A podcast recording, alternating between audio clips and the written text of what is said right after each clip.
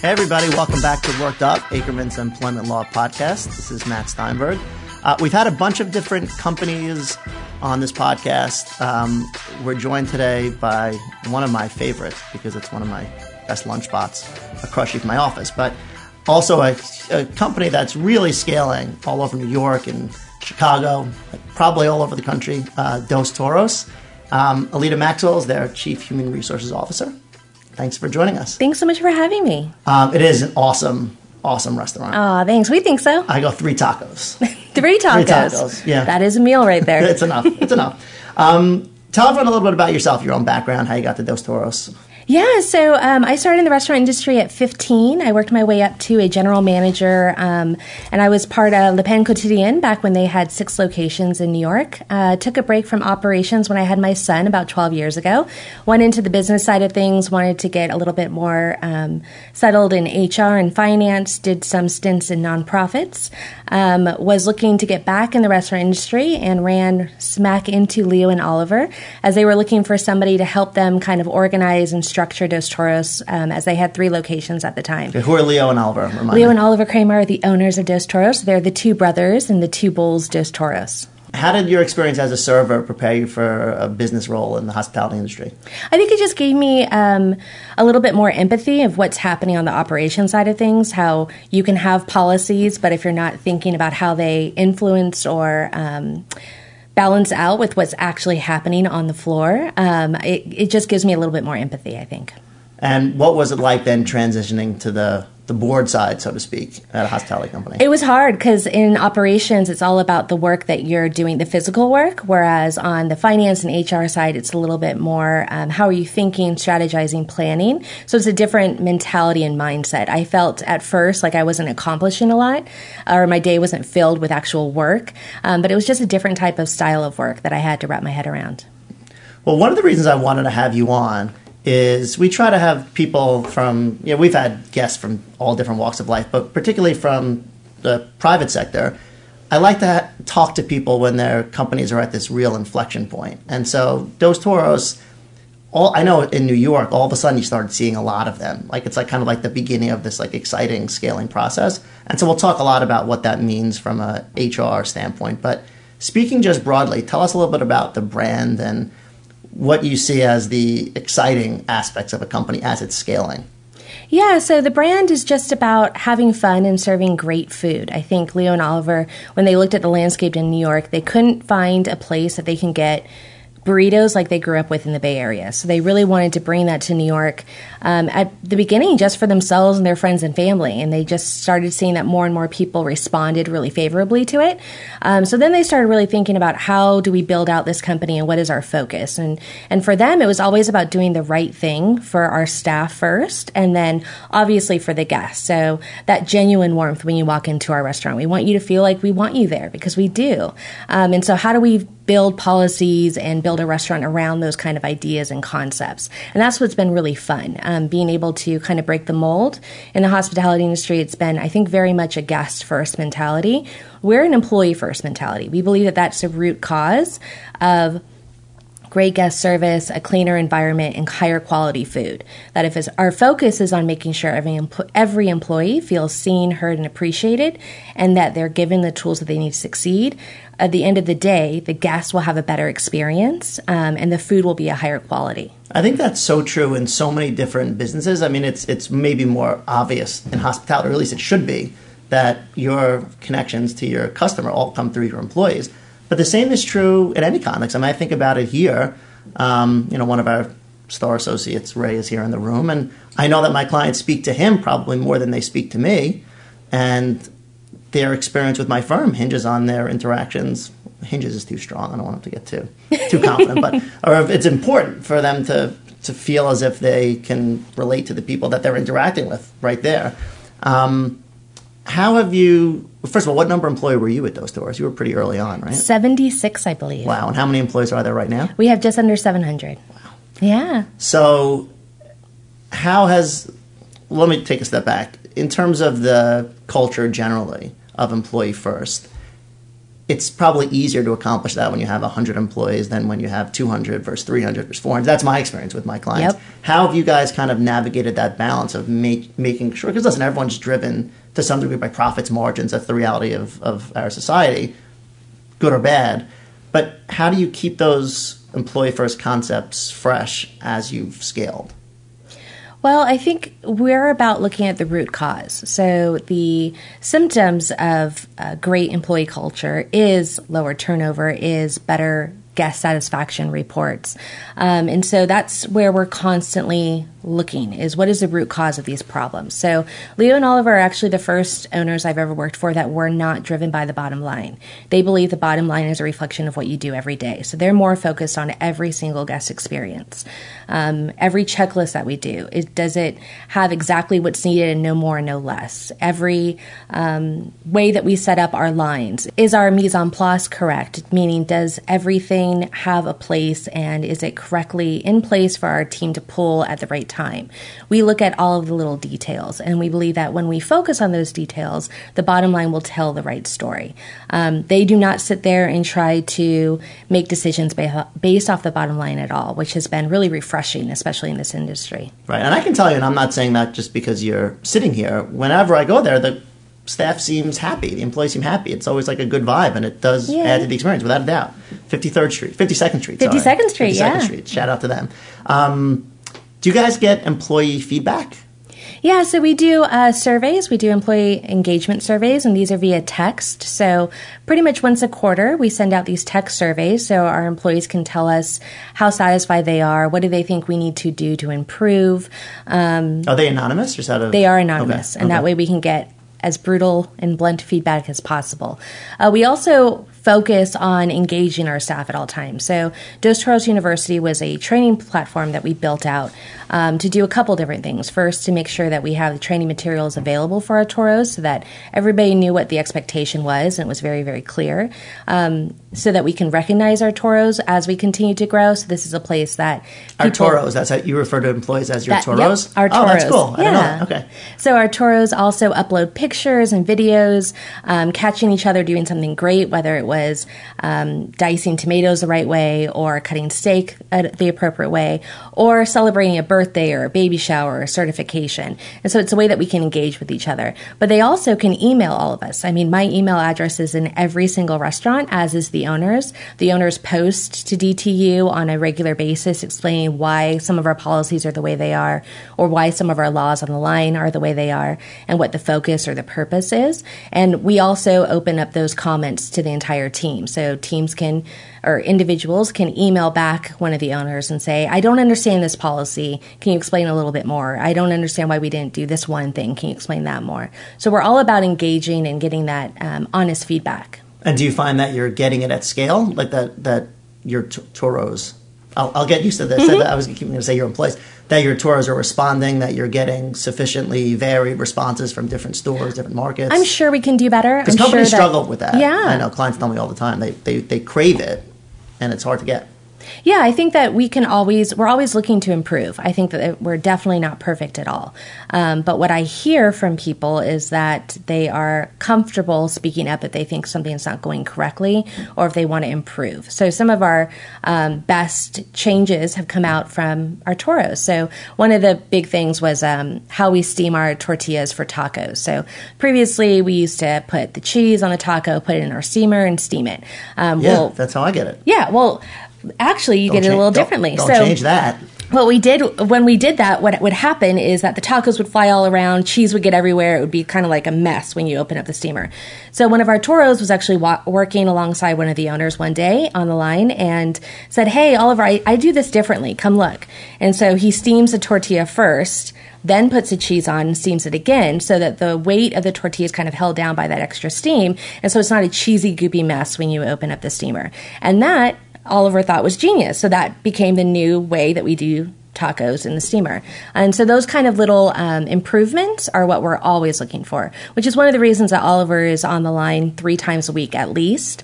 Um, well, when, that, when you say on the, I know what you mean, but just for the listeners, because I think that's an important HR point also. What do you mean by on the line? So he's serving guests. He's rolling burritos, uh, steaming tortillas, interacting with our team and guests alike. Right, and and in a, in a as I understand, in a sustainable way. It's not like I'm going to show up one day, take some pictures, and then never come back. That's something that gets No, he gets a little regularly. cranky if he is not on the line at least three times a week. He really itches to um, connect with our team as well as guests. That's great. You mentioned earlier that it's important that you guys have fun, and I think a lot of companies say that. But from my experience, and people can Google, you guys have a lot of fun on social media and on YouTube, and it's always a balance of how do you have fun as a company. Because I agree completely that the companies that allow their employees to have some fun are more likely to have employees that are invested in the brand and less likely to leave. But as an employment lawyer, it always scares me when a company has too much fun because then all of a sudden you're getting close to that line of oh we're going to be in trouble. So how do you guys walk that line and how do you make those decisions between having like a super fun video based social media campaign with your employees without worrying that it's going to lead to having to call your employment lawyer? Yeah, I think we do take some risk. I think that we're always trying to be good natured, and our intent is to never um, insult anybody, and so we're very conscientious of that. We do a lot of um, in office polling um, where we'll just take random I- um, ideas and ask the team, What do you think of this? Does this straddle the line a little bit too much? On what kind of thing? Like on advertising or on Um, Sure, on an Instagram post that we're going to do, or on a um, video that we might be shooting for some campaign. We're always trying to be um, cutting edge, but not insult people because that's definitely not our intentions. So I definitely think that we take some risk, but um, intention wise, I think we're always looking to just have a good time and make sure people feel included and part of the joke. Do you find yourself being more risk averse as you've gotten bigger and you're a bigger name, or have you been able to keep that culture of Well, like, I am. I'm HR, so I'm I'm always a person that's saying no. Right. Um, marketing will always um, hate me for that, and, and there's some healthy tension there, I think. But um, at the end of the day, the owners are pretty clear that they they want to take some risk, but again, as long as we're not insulting and our intentions are always um, positive. Do you think as you continue to scale, it'll be harder to take those risks, or are you guys committed to keeping that vibe? I think the the owners are pretty committed to keeping that vibe. Um, again, I'm always cautioning for let's be a little bit more safer, but um, yeah, so far so good. Well, see, I think there's, I mean, and the data shows us there's quantifiable upside to employee satisfaction, right? Like we talked already about how it can help relationships with your customers, but just the cost of hiring, retaining, training, if you can keep people having fun and that makes it even slightly less likely that they'll leave, there's some quantifiable benefit that at least can can be compared against the legal risk, I guess. For sure, and I think it's important when we talk about fun to be really, really clear. So at Dos Toros, we're not saying that our employees should come in in their pajamas and have a party every day. Um, I think what we provide for our employees is really, really clear expectations on what it looks like to win at your job because I think everybody wants to do that. Um, what growth looks like and how you become um, a little bit more senior in Dos Toros or how you get more certifications or you can make more money. What does that path look like? And being super clear. Um, and then rewarding them or appreciating them for a job well done. That is also fun at work. Um, so it's not just about, you know, playing, it's about um, just being super clear and authentic with our team. You guys play good music at the restaurants? We do. Leo Kremer, one of the owners um, and a former Third Eye Blind uh, bassist, is. Oh, is that right? Yep, Leo is a Third Eye Blind bassist. Oh God, that's not in my outline here. Yeah, yeah, he was. Let's rewind. Is that is that right? That that is Okay. very much right. Um, and he is in charge of all of our playlists. So he spends some time cultivating um, the DT playlist. And is there ever any risk around songs or We did it the right and- way Yeah. um, in terms of liability for the songs. Um, yeah, I'm sure there's definitely some songs on there that language could be a little bit iffy.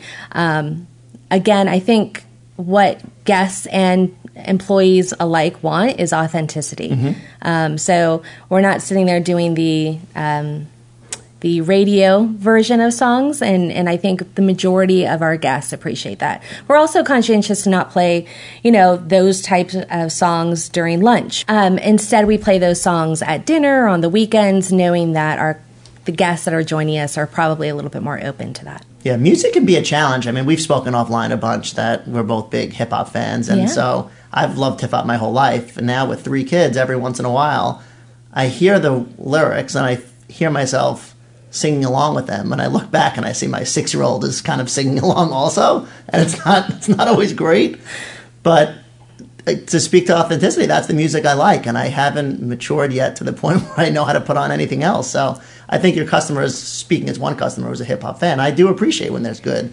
lively music, but it's a it's a fine line, and it's I think companies sometimes are too nervous based on the climate today to even go near that line, and that's an example of you play good music and that may be just fine. Yeah, and most of our guests are um, kind of in line with you and I that that's the kind of music that they listen to outside of our restaurant as well.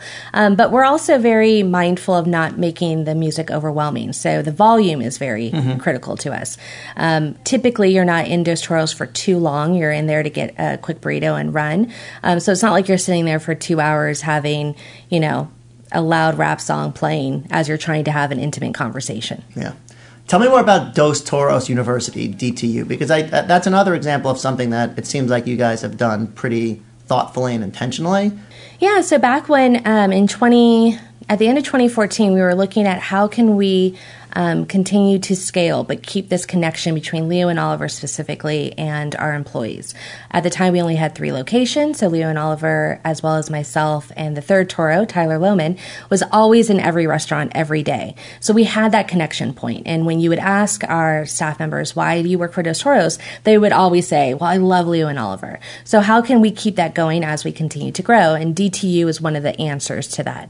Um, it, again, we wanted something that was not just training, but a communication platform. So Leo and Oliver can communicate directly with Toros whenever they wanted to, and vice versa.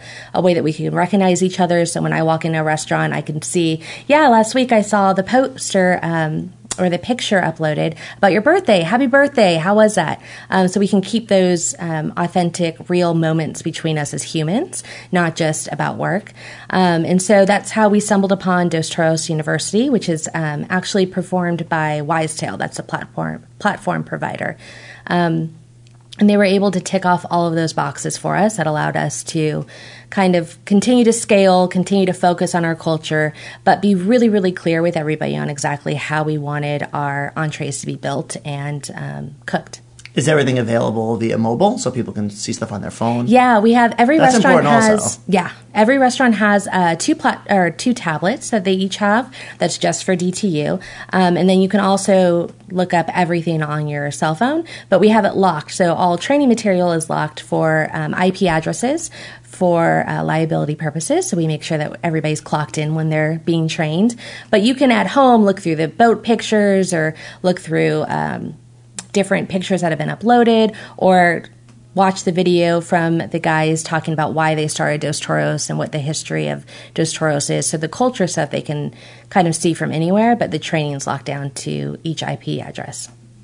Uh, let's talk a little bit about law now, without focusing on on you guys specifically, but in terms of the industry, what do you think some of the biggest legal risks um, face the hospitality industry as it continues to iterate, right? It's not all fine dining. It's a lot of companies kind of like you, which isn't necessarily, or certainly isn't fast food, but isn't. No, like quick service has staff. exploded right. lately. Right. So I, I, I, certainly see it in New York. I'm sure people see it all over the country. You know, there's this delivery model that's kind of exploding, and then there's also this. It's like a higher end, uh, in person, where you're not sitting at a table, but you're not getting like a, a, a burger. Yeah. Um, what are some of the legal risks that let's say, keep you up at night? Well, there's a predictable scheduling that was rolled out a couple years ago. We are not um, dealing with that just yet. We only have 21 locations, soon to be 22. Um, you start dealing with that once you hit 30 locations, so we're definitely starting to wrap our heads around that. Um, and that just generally is the uh, the concept that, that employees need to know when they're going to work and have specific hours so they can plan accordingly. Yes, um, I think where it becomes a little um, tricky is in the hospitality industry. You might be scheduled for a ten to three shift, but you know all hell breaks loose, and the food orders didn't come in on time, and you got hit with a late lunch, and I really need you to stay until four now. Now, as an employer, you're penalized for that. You pay mm-hmm. a penalty for all of those things, and so it's a little restrictive um, from a restaurant point of view. But we are definitely wrapping our heads around that. Do you think ready. that's going to be a trend across the country? I kind of do. Oh, for sure. Yeah. I mean, wherever California and New York goes, Right. tends to go the rest of the country. Right, right. So I, I, I I agree. Scheduling is going to become, excuse me, an issue. Uh, what else? Well, harassment, it's something that we um, have tackled for the last couple of years in our Mm-hmm. industry and we will continue to tackle. I think that's constantly going to be something that we have to wrap our heads around. Just training people what is harassment, how do you tell somebody no thank you in an environment where you're working really, really closely with them at all times. Um, how do you kind of raise the alarm when they haven't responded very well to your no thank you, and what do you do in that situation? Yeah. Now, it might not come up as much in, in, in your context, but I've read a lot and we've had some cases involving harassment by third parties. And you've seen that most frequently, I think, in hospitality, whether it's at a, a waitress at a nightclub or a waitstaff at a restaurant. Um, have you encountered any of that in in your restaurants? Not with specificity, but is that an issue that you worry about? And Luckily, more broadly, what do you knock on wood, no. Yeah. Um, it's something I definitely dealt with um, way too much back when I was serving and I was a general manager because I was in full service, Mm-hmm. and that was something that we had to grapple with on a daily basis. Um, but we're lucky in the way that um, our guests only interact with our toros for a couple seconds each. Um, and there's definitely a divider between our guests and our toros. So I think our toros are a little bit um, safer than the average server. Do you think that that's an issue for hospitality generally? An For issue sure. of like customers? Yeah, as long as you have um, somebody's wages being um, held kind of for ransom and how they are treating the person that might be harassing, that is always going to be an issue. Yeah, how do you solve for that? Um, well, there's been a lot of work done by a couple different organizations to kind of take away the tip wage credit. And uh, Danny Myers and the Union Square Hospitality Group did a lot of um, initiatives of taking away tipping so that when you walk into their restaurant, you know what your meal is going to cost you, and the server knows what they're going to make that shift, regardless of what they put up with. And do you think that, as a consequence, will help curb harassment i i at scale? Do you think that would help curb the issue of waitstaff being harassed by customers? Oh, for sure. If I didn't have to think of, so if I just look back at my past, I remember I was a server at a restaurant and I had to serve a very rowdy group of individuals um, throughout the night because it was a Monday night football event. And so um, as the night wore on, they became more and more drunk can and tell, yeah. got, I mean, it, they got very physical. And I had to make that decision am I going to get my manager involved? Because my manager might kick them out and then no tip for me. But I just served them for three hours of my life and I need to make rent. And a lot of times, the majority of times, I didn't say anything. The majority of times, I just sucked it up and dealt with it because I needed that tip. And so, when you're put in that position, I mean, if you need to make rent, you're not going to probably raise a stink about it. How can employers better demonstrate to their waitstaff that they have their back and that that's not acceptable? I think being on the floor and seeing this behavior and just being around it is important. But um, I have found that a lot of people in management don't know how to deal with difficult situations really well. And so they avoid conflict. And so if I have a rowdy group of individuals in the bar, I'm going to go do some admin work or I'm going to go help over here in the area that it's not rowdy and they'll get me if there's a problem. Um, yeah, dealing with confrontation seems to be an area that nobody really wants to go And, to. and, and people have to learn how to do it. yeah. Yeah, there's been a lot written. I think you and I talk, have talked about this. That there's a lot of people out there like you who I think you said that was your first. Was that? Did you say that was your, your first job? One of my first yeah, jobs, one of your first jobs, right? Where you start your career in this situation where you're almost trained to put up with this kind of crap, and then fast forward, whether it's subconsciously or otherwise. You're in the professional workforce 15 years later, but you already have this mindset of like, I have to take it, I have to take it. And that that's what's led not what's led to but that's been one of the reasons why you're seeing so many harassment cases now because there's this huge cohort of people that were and i feel like that's a cycle we have to try to break because i do think that that's going to be a lot of people's first jobs for a long time so i'm glad people are talking about that And I hope so because I think I learned so much from um, being a server. I think time management skills and how to be efficient and how to um, deal with stress and how to deal with negative comments thrown at me, but still trying to be professional. I loved my first jobs in the service industry. But um, I think if you have tipping involved, then you're going to have some um, area in which this is allowed. Outside of hospitality, just as someone in your position and someone who, and I, kn- I knew we were going to talk about this, that experienced harassment in your own right, what could employers writ large you think do better to try to avoid this? That we're, we've all learned. I've known as an employment lawyer, and you've experienced. It's a problem. Now people at least are waking up to realizing that's a problem. What what could employers writ large do better? I think it's more about developing their managers, um, not just on the typical sexual harassment training, which I think is helpful, but in the moment role playing. How do you deal with this? What do you say to a guest that's maybe crossing the line? How do you deal with them without throwing them out? There should be a lot of gray area that you can wiggle through, um, but there seems to be only black and white. Either we're going to accept it or we're going to throw them out. Um, and then training the servers. How do you bring this to um, your manager's attention? Another thing that you guys do really well um, as a company that I think it's a great benefit to society, but I also, also for purpose of this podcast, I think it says a lot to your employees. Um, you're involved in your communities, and you've taken on a lot of you know very specific causes. Um, so talk a little bit about the decision making generally about being involved in the community, and then talk about what you guys have done, which is awesome. Yeah, so when I joined in 2012, Leo and Oliver were already um, very active in different partnerships. So they had had a partnership with uh, the No Hunger campaign or the uh, Food Bank of New York. Um, so where every October we would donate proceeds on a given day to New York food banks to make sure that people in New York didn't go hungry and, and being a, a proactive part of that. Um, and so they were always very specific that they wanted to be part of a, the community in a positive way and be part of the solutions to some of these issues that we're dealing with. Um, so GOSO is, is a partnership of ours that we love, getting out and staying out. They work with um, clients that have been in the criminal justice system in New York um, and are wanting to have a second chance. Um, so they take a very holistic approach. It's not just about finding work, it's about um, getting some training on how to deal with frustrations in the workplace or how do you um, set yourself up so that mentally you're in the right place to go to work um, and deal with some of these work issues.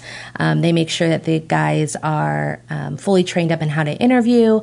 They line up their clients with some of their employers where their clients this is what they want to do full time or they want to get into it. Um, and then they have an internship where they pay for six weeks of employment with us as we train up the guys and see if they're going to be a great fit with us. Um, we've had about 30 to 40 employees from GOSO over the years, um, and we think that they do such amazing work for the community as a whole. Have there been some real success stories out of that 30 to 40 where people have come on board and then stayed and then been promoted? And Yeah, we have a couple managers from GOSO um, that have been with us for a couple of years, and, and they've been really open with their stories, which is awesome. Um, they've been willing to speak with different press at different events and just with different toros that have come in that have struggled. Um, they're able to share their story and say, I know where you're coming from. I know the struggle out there is real. Here's how I was able to kind of focus on bettering myself myself uh, through my performance at work. Did you get any pushback from other employees, other toros about you know the general? And we've covered this on this podcast. The general stereotypes of you know everyone. There's always going to be recidivism, and if somebody was in jail once, they're going to be a troublemaker here. They're going to steal whatever it is. Have you dealt with that, and how did you confront it? No, not really. I mean, at first we had a couple of general managers that were kind of like, "Oh, what are we doing here?" Um, I just used my personal experience back um, when I was a general manager. I I utilized a lot of different groups that worked with those that had been previously incarcerated, and I had some great successful employees come from these places. So um, once we talked through it, um, they were able to see that everybody deserves a second chance. I think in the restaurant industry, we're different from a lot of different industries that we have people that come in that um, might not have a perfect resume or might not have amazing experience in um, office jobs. We tend to attract um, a wider range of individuals in our industry, um, which I think is what makes it fun. You have a very diverse group of people that are drawn to this crazy, um, chaotic lifestyle that is the restaurant industry. So I think generally the restaurant industry is typically a little bit more open. And you can, on the back end, demonstrate that people have come on board, you, and, and done well. And that I think it's the private sector and companies like you engaging in these kind of initiatives that'll help dispel stereotypes because people will see that this is an important, you know, constituency that I really hope so. I mean, I've talked to so many um, clients from GoSo, and some of these guys, you know, they were locked up when they were 16.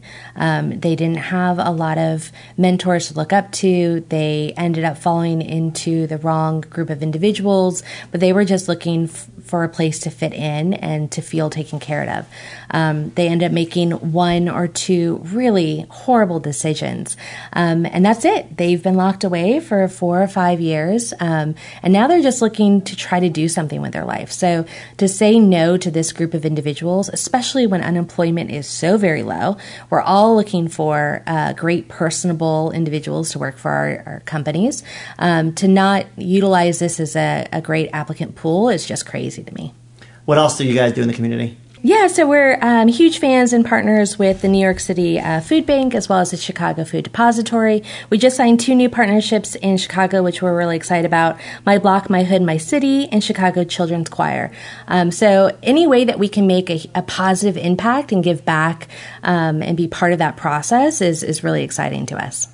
And this is your 10 year anniversary, right? It is. Okay, we turned so 10 talk this a little month. bit about that. Almost a teenager, so the teenage years are the hard I ones. know. So we can't believe it's been 10 years. So, yeah, October 30th is our 10 year anniversary. So, um, which is really um, interesting because this is National Guacamole Day this month as well. So, it's the month of guac or guac it out, as we like to say. Walk it out. Um, yeah, so best it's, video out there. we think so.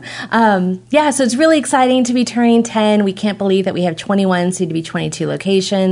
Definitely did not foresee this uh, when they started the, the first location in Union Square. Where do you think you'll go next, if you can say?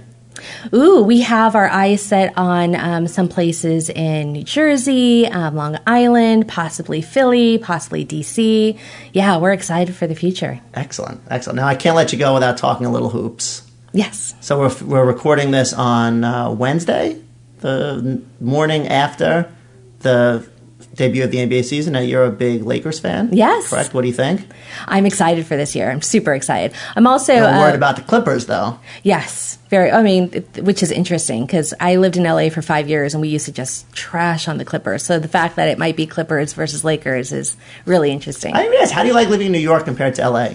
it's very different. I love New York. I love the energy. Um, I love the, how everything's at your fingertips. New York, you get to everything quickly. Uh, LA, there's a lot of driving involved, a lot of traffic involved. So yeah, Well, back to hoops. Are you worried at all about the, my Knicks? no, no, no. Uh, with that said, Alita, thank you very much for being on the podcast, and hopefully you'll come back soon. And in, in the meantime, everyone will enjoy delicious tacos and guacamole and know all the work that goes behind keeping that culture. So thank, you Thank very you much. so much for having me today.